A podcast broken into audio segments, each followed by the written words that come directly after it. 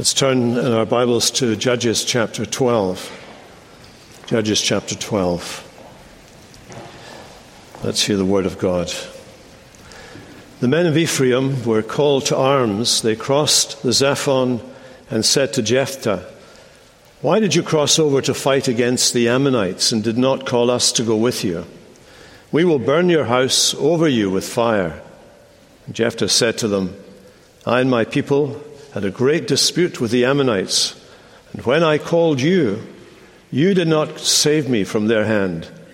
And When I saw that you would not save me, I took my life in my hand and crossed over against the Ammonites, and the Lord gave them into my hand. Why then have you come up to me this day to fight against me? Then Jephthah gathered all the men of Gilead and fought with Ephraim the men of Gilead struck Ephraim because they said, You are fugitives of Ephraim, you Gileadites, in the midst of Ephraim and Manasseh. And the Gileadites captured the fords of the Jordan against the Ephraimites. And when any of the fugitives of Ephraim said, Let me go over, the men of Gilead said to him, Are you an Ephraimite? When they said no, they said to him, Then say Shibboleth and he said, Sibboleth, for he could not pronounce it right. Then they seized him and slaughtered him at the fords of the Jordan. At that time, 42,000 of the Ephraimites fell. Jephthah judged Israel six years. Then Jephthah the Gileadite died and was buried in his city in Gilead. After him, Ibzan of Bethlehem judged Israel. He had 30 sons and 30 daughters he gave in marriage outside his clan, and 30 daughters he brought in from outside for his sons. And he judged Israel seven years. And Ibzan died and was buried in Bethlehem. And after him, Elon, the Zebulite, uh, judged Israel, and he judged Israel 10 years. Then Elon died and was buried in Aijalon, uh, the land of Zebulun. After him, Abdon, the son of Hillel, the Pirathonite, judged Israel. He had 40 sons and 30 grandsons who rode on 70 donkeys, and he judged Israel eight years. Then Abdon, the son of Hillel, the Pirathonite, died and was buried at Pirathon in the land of Ephraim in the hill country of the Amalekites. This is the word of the Lord. We were captivated as well as disturbed to see, weren't we, the the damage, the scale of the damage done in Turkey and Syria after the earthquakes. And we saw in the devastation those who risked their lives and gave of their time and every energy to pull at the concrete, to try and move it, to discover those who were trapped and to deliver them, and to rescue them and to bring them to safety. It was a great act of deliverance and rescue. We can't imagine any of those people who've been trapped down there, perhaps for several hours, or in other cases for several days. We can't imagine any of those people turning round to those who'd been their rescuer and questioning them, or attacking them, or saying, I'd like to kill you. We can't even imagine that, can we? But that really is a kind of picture of what's happening here in this chapter that we're looking at today. Uh, Je- Jephthah, the judge of Israel, has accomplished a great salvation. Now, when we use the words salvation, rescue, deliverance, and church, we are talking about a particular rescue, deliverance, and salvation. You know that. A great liberation that has occurred, that has been accomplished not by human agency, but by divine initiative and intervention. The book of the Judges is a book of salvation events. They're kind of mini salvations. But nonetheless, they're determined and delivered by God using human instruments. These mini salvations of Israel from her oppressors are meant to point us forward to that greatest rescue mission of all. When God assumes a human nature through which he comes alongside us acts for us and delivers us salvation. He rescues us from sin and Satan and death and judgment, all by means of his own suffering on the cross, his torn flesh, his outpoured blood, in the violent and sacrificial death that we remember and represent when we come around this Lord's table today. Jephthah had rescued all Israel from the oppression and occupation of a foreign power, but not everybody in Israel was happy. So that's where the, the chapter starts. The chapter starts with Ephraim. The men of Ephraim mobilized. They crossed the Jordan, making for Zaphon, and said to Jephthah, Why did you go to fight the Ammonites without asking us to go with you? We shall burn you and your house. Well, these men are not backward at coming forward. They say what they mean and they mean what they say. Remember that Ephraim, though, is one of the tribes of Israel. It belongs to Israel proper. Therefore, it's one of the, it's within the covenant of God with Israel. In fact, Ephraim is one of the premier tribes among the ten northern tribes of Israel. Gideon was just a minor tribe. In fact, it was a mixed tribe made up of people of Manasseh and Gad, originals in the sons of Jacob. These people were half castes. They were looked down on by the upper class Israelites, the Ephraimites, and the people of Judah. And it's Ephraim's arrogance that goes to its very core. It's as if they're saying, What business did you, Jephthah? I mean, your family background is dodgy. Your mother was a prostitute. You're not the kind of fellow that should be leading the charge representing Israel. And your tribe, the Gilead people, these, these are the lowest form of life within Israel. How do people like you get it into your head that you can take on the enemy single handedly and to cap it all, defeat the enemy decisively? The salvation that was accomplished from their enemies was handed to these Ephraimites on a plate. They had freedom from oppression, and yet here they are complaining, turning on their Savior and leader. We shall burn you and your house. They're there to kill him. And you notice Jephthah's response to them. He says to them, My people and I had a bit of conflict with the Ammonites. What he doesn't say is the Ammonites were a threat to everybody in Israel. But here we are, we're at the, we're at the tip of the spear here. We're right next door to the Ammonites. They come for us first before they get anywhere near you. We had a conflict with the Ammonites, so I called for you. Ephraim, you did not deliver me from their power, so I took my life in my own hands and crossed over to the Ammonites. And here's the punchline it wasn't me that won the battle. And it wasn't Gilead that defeated Am- the Ammonites. It was the Lord who handed them over to me. In other words, Jephthah witnesses a good confession. He gives God the glory for being the actual Savior of his people. And if God is the actual Savior of his people and the Ephraimites are against uh, Gilead for their part in the act of salvation, that puts the Ephraimites at odds with God. That's the punchline of the story. Now, we know a little bit about the Ephraimites. Uh, their reaction, their reactions, of course, we can see this. Somebody has a guilty conscience. Uh, their, their guilt feeling turns to anger and jealousy, and they punch back rather than accept responsibility. They imagine themselves to be the aggrieved party. They become the victim. They make themselves the victim. And it was they who had done the wrong thing by refusing to help their people, which was their duty before God. Churches, churches too should help other churches when they're in need. The Israel of God must help the Israel of God wherever it finds itself in the world. It may be impoverished, it may be being persecuted, it may need material help, or it may need personnel help in evangelism. And one church should help another church. When we listen to Jephthah, we gather that he needed help.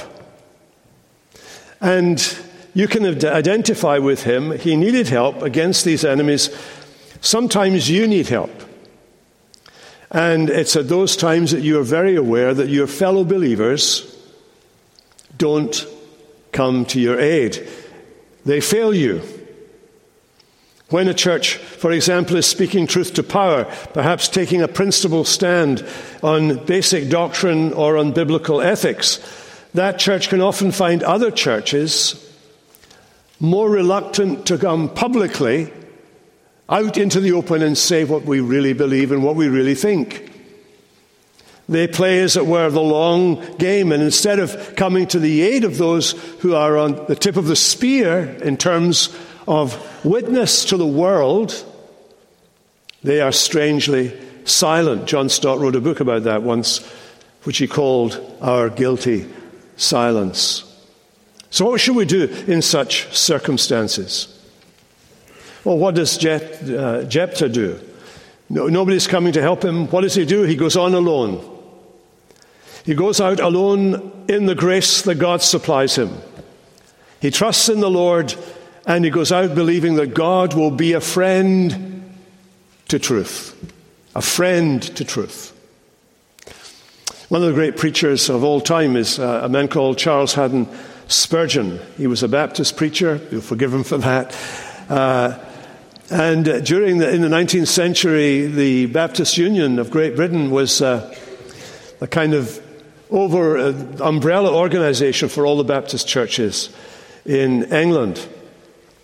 And it soon became apparent in the middle of the 19th century that the Baptist Union was departing from Scripture. And Spurgeon, in his preaching, pointed this out. In his preaching and his writing, pointed this out. He was the most famous Christian in the world at that time and the fam- most famous preacher at that time. And he was pilloried in the Christian press and in the secular press. And he was stating this. He was arguing that separation from a group like the Baptist Union, separation from such as are conniving at fundamental error and who are withholding the full Word of God, the bread of God, the bread of life, from perishing souls to separate from that kind of organization is not schism. It is only what truth and conscience and God require of those who would be found faithful. That controversy was called the downgrade controversy. It just about killed, in fact, probably did kill Spurgeon in the end. He was parodied, ridiculed for it.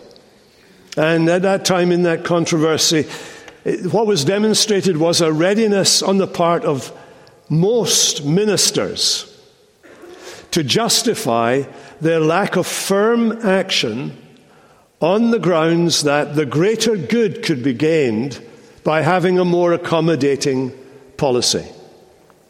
The Chicago Standard, commenting on what was going on in England, said, Better to resist all this drift so far as it exists, raising a question mark about it, so far as it exists, when we're face to face with it, not from a distance. In other words, translate that into 20th century talk.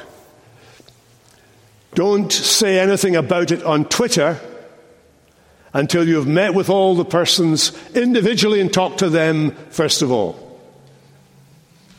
Of course, the reason you would respond in Twitter is probably because they've already put their positions on Twitter or on Facebook or TikTok or wherever it is they put them.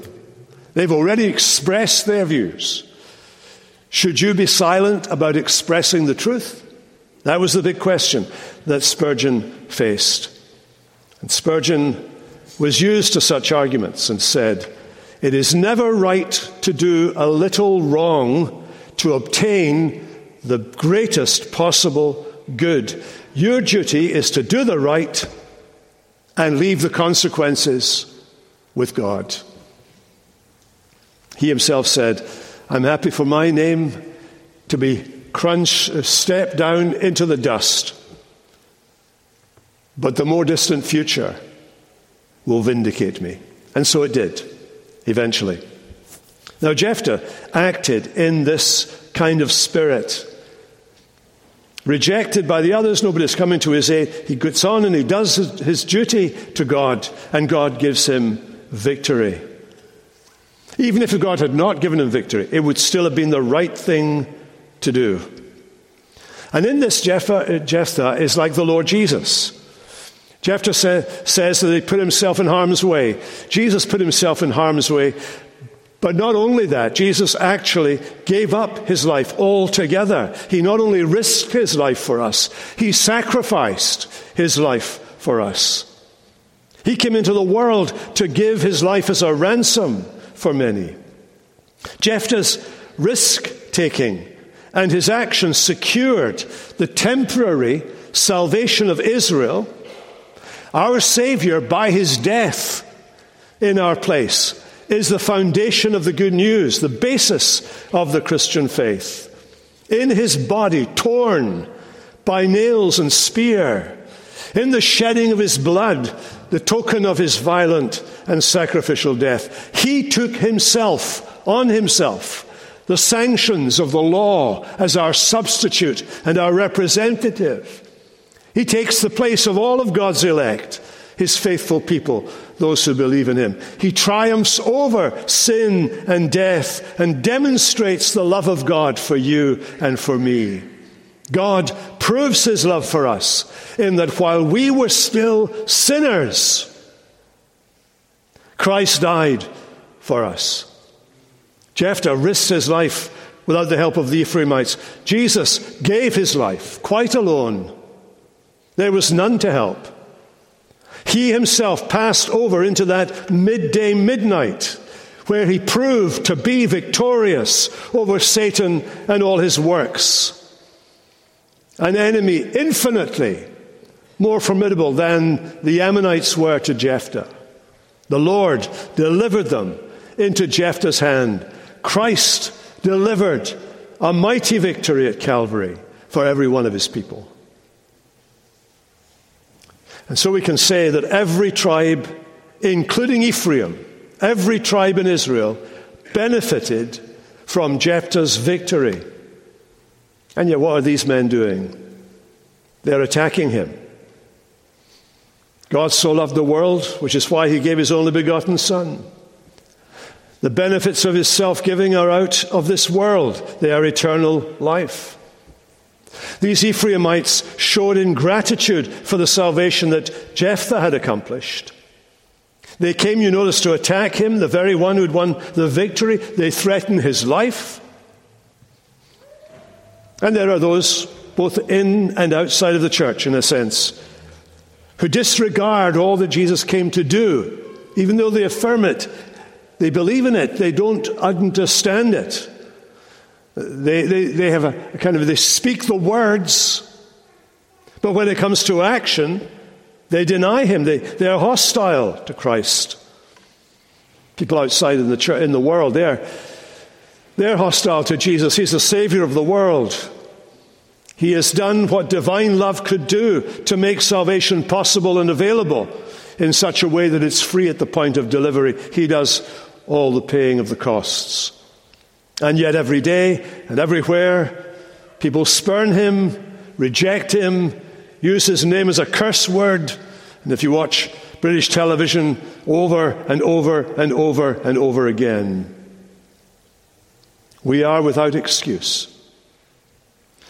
Yet consider the overtures of love and kindness he offers to you and to me. God says to Israel, He says to us, Turn to me, turn to me and be saved. Why? Why will you die? Why will you die? That is the penalty of sin. Why will you die and bear the penalty of sin? You don't have to. Turn to me and be saved, all the ends of the earth. Well, in verse 4, the Savior becomes the judge. Jephthah comes with his uh, army great, against greater odds. He's defended the salvation of, he's accomplished the salvation of Israel. He now defends it. Remember, he has saved Israel as a whole. The Ephraimites are unhappy, but, but they're benefiting from the fact that the Ammonites are no longer a threat. And this is part of their, this is part of their modus operandi. Go back to chapter 1. There it's the tribe of Judah that takes on itself to defend Israel under Othniel, the first judge, who rids Israel of her enemies. And on that occasion, the, the, the, people of Judah asked the people of Ephraim to come and join them in resisting the enemy, but Ephraim didn't turn up then either. Back in chapter 1, verse 29, at that time, Ephraim failed to drive out the Canaanites who were living in Gezer. And so the Canaanites have lived among them in Gezer. In other words, why did they not come to the rescue of Israel? Because they were absolutely in love with the gods and the idols of the Canaanite religion. They were in Israel, they belonged to Israel, but they weren't worshipping Israel's God, or they were worshipping Israel's God alongside worshipping these Canaanite gods and making their child sacrifices to these Canaanite gods. They had allowed an evil religion to be superimposed upon the religion of God, and they'd embraced it enthusiastically. By the time you get to the end of the Old Testament scripture, in Hosea's day, the word of the Lord declares this Ephraim is attached to idols, glued to idols. You can't separate their hand or pull their hand away from the idols of the nations around them. And at that point, Judah, as well as Ephraim, are consulting their wooden idols their divining rods to inform them. They're sacrificing to the, on the mountaintops. And here's the crucial thing they do not know the Lord. They're part of the corporate Israel of God, but they do not know the Lord. The, Ephraimites belong to Israel.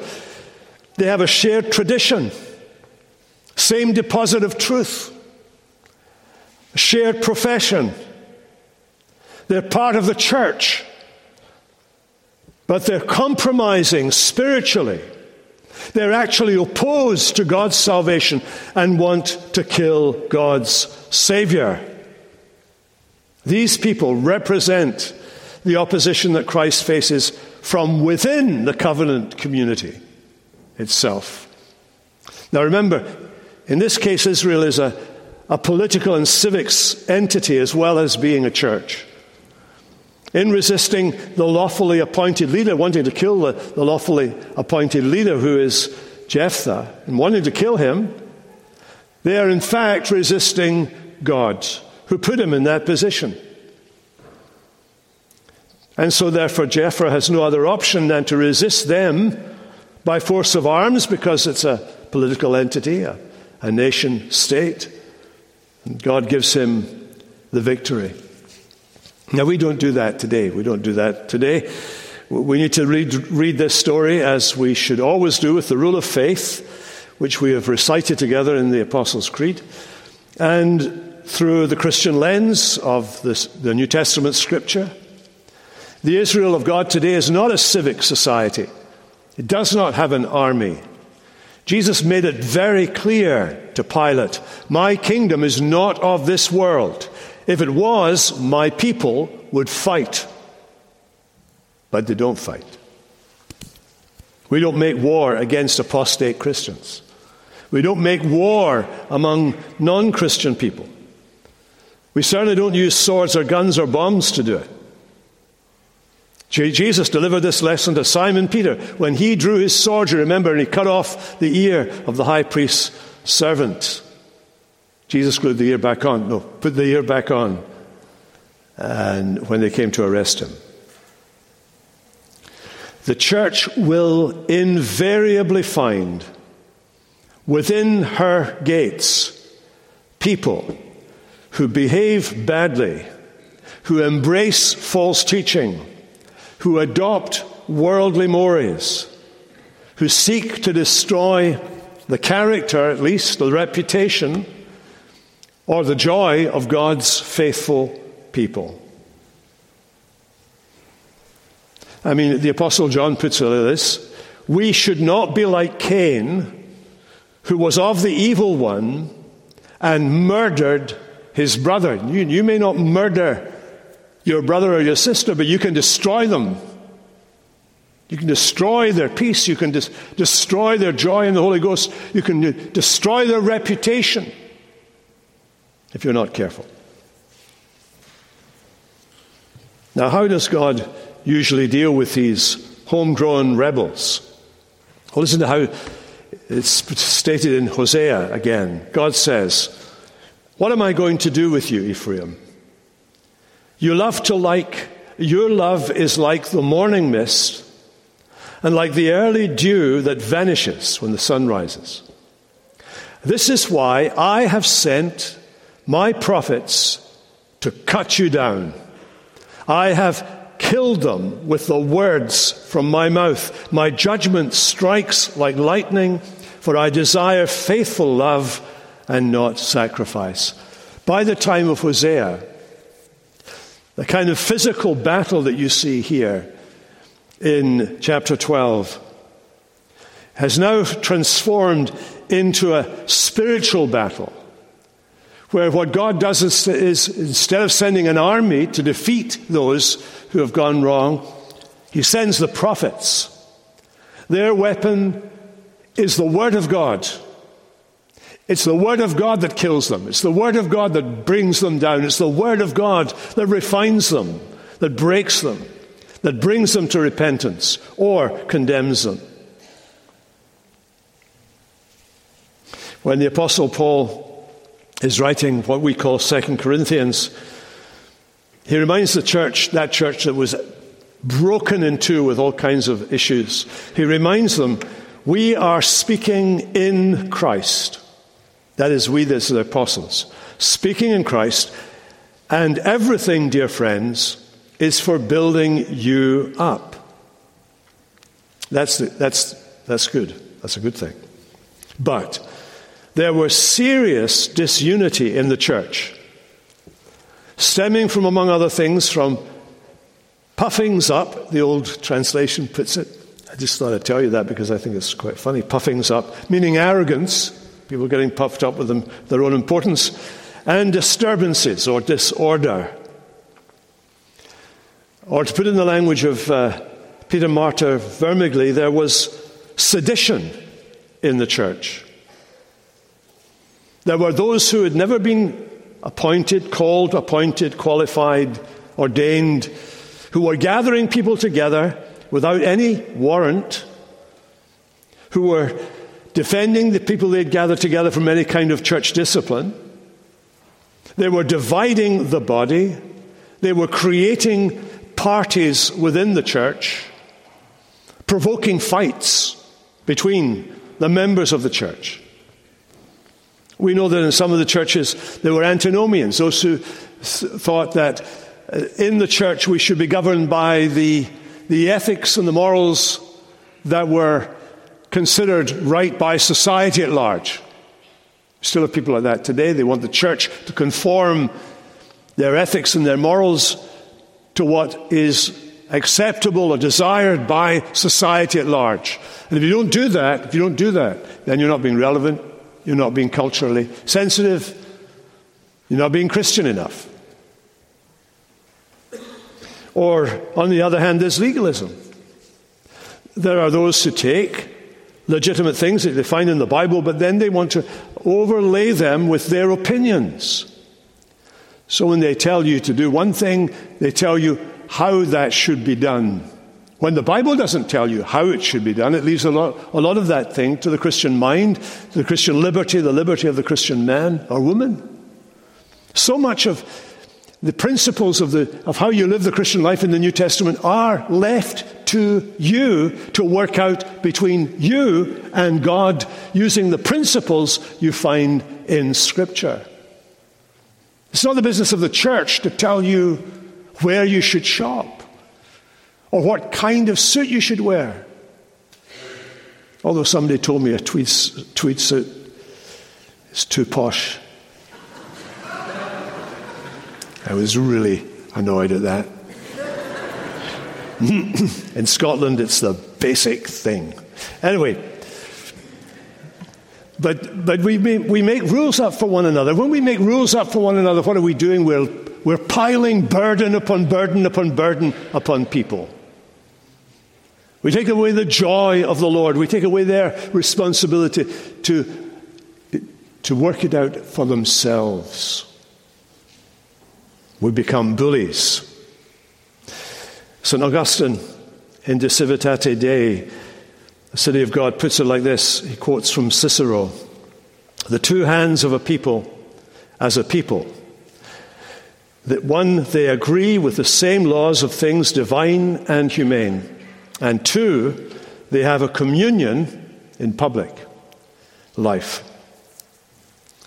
Those who rise up against those things, in other words, those who attack the things that we share, the laws of things divine and humane, in other words, what the ethics, the doctrines that we share as a church, in the communion that we have, in the fellowship that we have with one another, whoever rises up against that is being seditious. If they're attacking how we do things, if they attack the liturgy or they attack the doctrine that we preach or they attack how you, you live your Christian life in the world, then what they're doing is they're being seditious.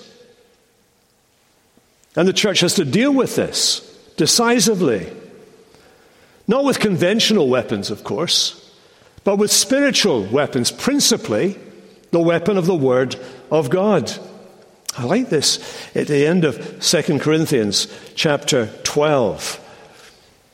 Uh, Paul's been talking about all this stuff that's going on there, and, and the church of Corinth is breaking apart because of these fac- factions within the church, tearing at one another, criticizing one another. And Paul says to the church, he writes to them, I am ready to come to you. In the sight of God, we are speaking in Christ. I fear that when I come to you, I will not find you to be what I want, and you may not find me to be what you want. That's a bit threatening, isn't it? He means that. If I come again, I will not be lenient, since you seek proof of Christ speaking in me. He is not weak in dealing with you, but powerful among you. For he was crucified in weakness, but he lives by the power of God. We also are weak in him. But in dealing with you, we will live with him by God's powers. And what he's saying is, we come in the fullness of the gospel of the power of Jesus Christ the errors and the evils of the Corinthian church don't need to be covered up, explained away, or rebranded, or seen as a kind of progressive project or whatever kind of project, conservative or progressive project for the church. This is spiritual warfare, Paul says. The conflict that's already going on in the heavenlies has spilled over into the church. Therefore, it needs to be dealt with in a spiritual manner. All Christ's enemies, whether they're in the heavenly realms or on earth, have to be made the footstool for Christ. Paul, when he's writing to Timothy, talks about a day when people will not endure sound doctrine. He talks about other people who argue with the teaching that promotes godliness. There are still others who are conceited and understanding nothing but have an unhealthy interest in disputes and arguments over words. They're always trying to trip you up with their words. And Paul says these are those who depart from the faith, paying attention to deceitful spirits and doctrines of demons. They forbid marriage and demand abstinence from foods, both things that God created to be received with that gratitude by those who believe and know the truth. He goes on to say, For everything created by God is good, and nothing is to be rejected if it is received with thanksgiving, since it is sanctified by the word of God and by prayer. Tell that to the people who want to pile their opinions on you. What are the weapons then of our warfare? Let the blessed Paul teach us. He goes on to say this, going back to 2 Corinthians chapter 10. Although we live in the flesh, we don't wage war according to the flesh. Since the weapons of our warfare are not of the flesh, but powerful through God for the pulling down of strongholds.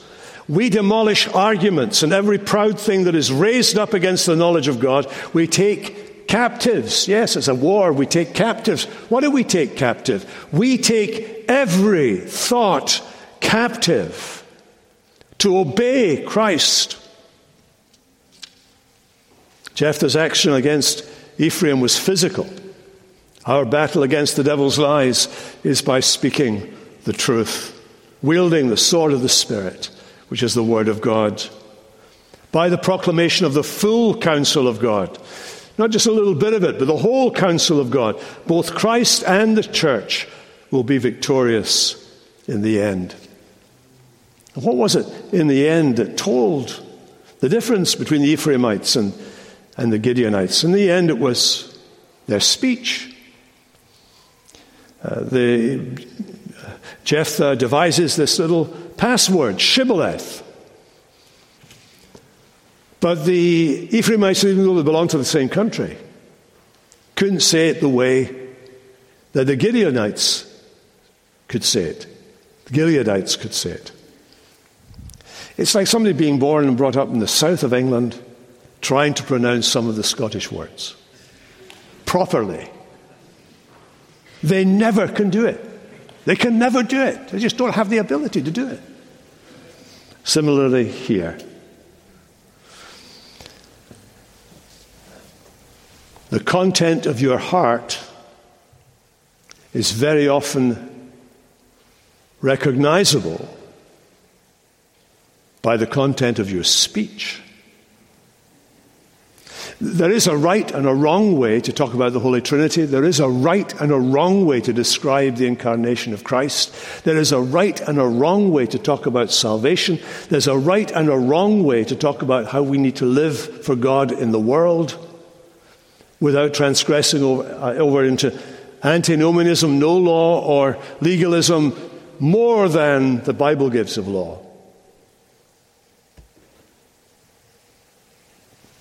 What we see here is the tearing apart of a church, the tearing apart of Israel. It's already begun to tear here, and it will go on and on and on until the northern ten tribes and the south, southern two tribes separate entirely, and the northern ten tribes disappear from history. Well, the chapter ends with this uncomfortable summary. We have Jephthah And he doesn't live very long. He judged Israel for six years. We have Ibzan of Bethlehem, not the Bethlehem you're thinking of, another Bethlehem altogether. And he judged Israel for seven years. We have Elon, not Elon Musk. Elon, you knew that was coming, judged Israel 10 years. We have Abdon, who judged Israel eight years. 30 years they had.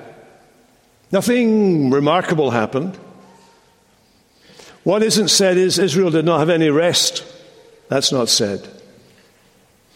But over those 30 years, these faithful men did their part.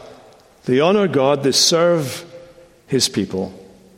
And you notice the repetition of the word Israel. In other words, even though Israel's being torn apart, the Ephraimites are willing to kill the Savior kill the, the man of Gilead, the, the rupture is there.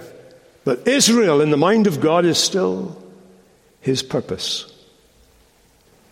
He's going to preserve his Israel. And one after another, these men who've done their duty dies. But our Savior, our Savior, was dead and is alive forevermore. Our Savior reigns in the power of an endless life. Our Savior has brought life and immortality to light in the gospel. Our Savior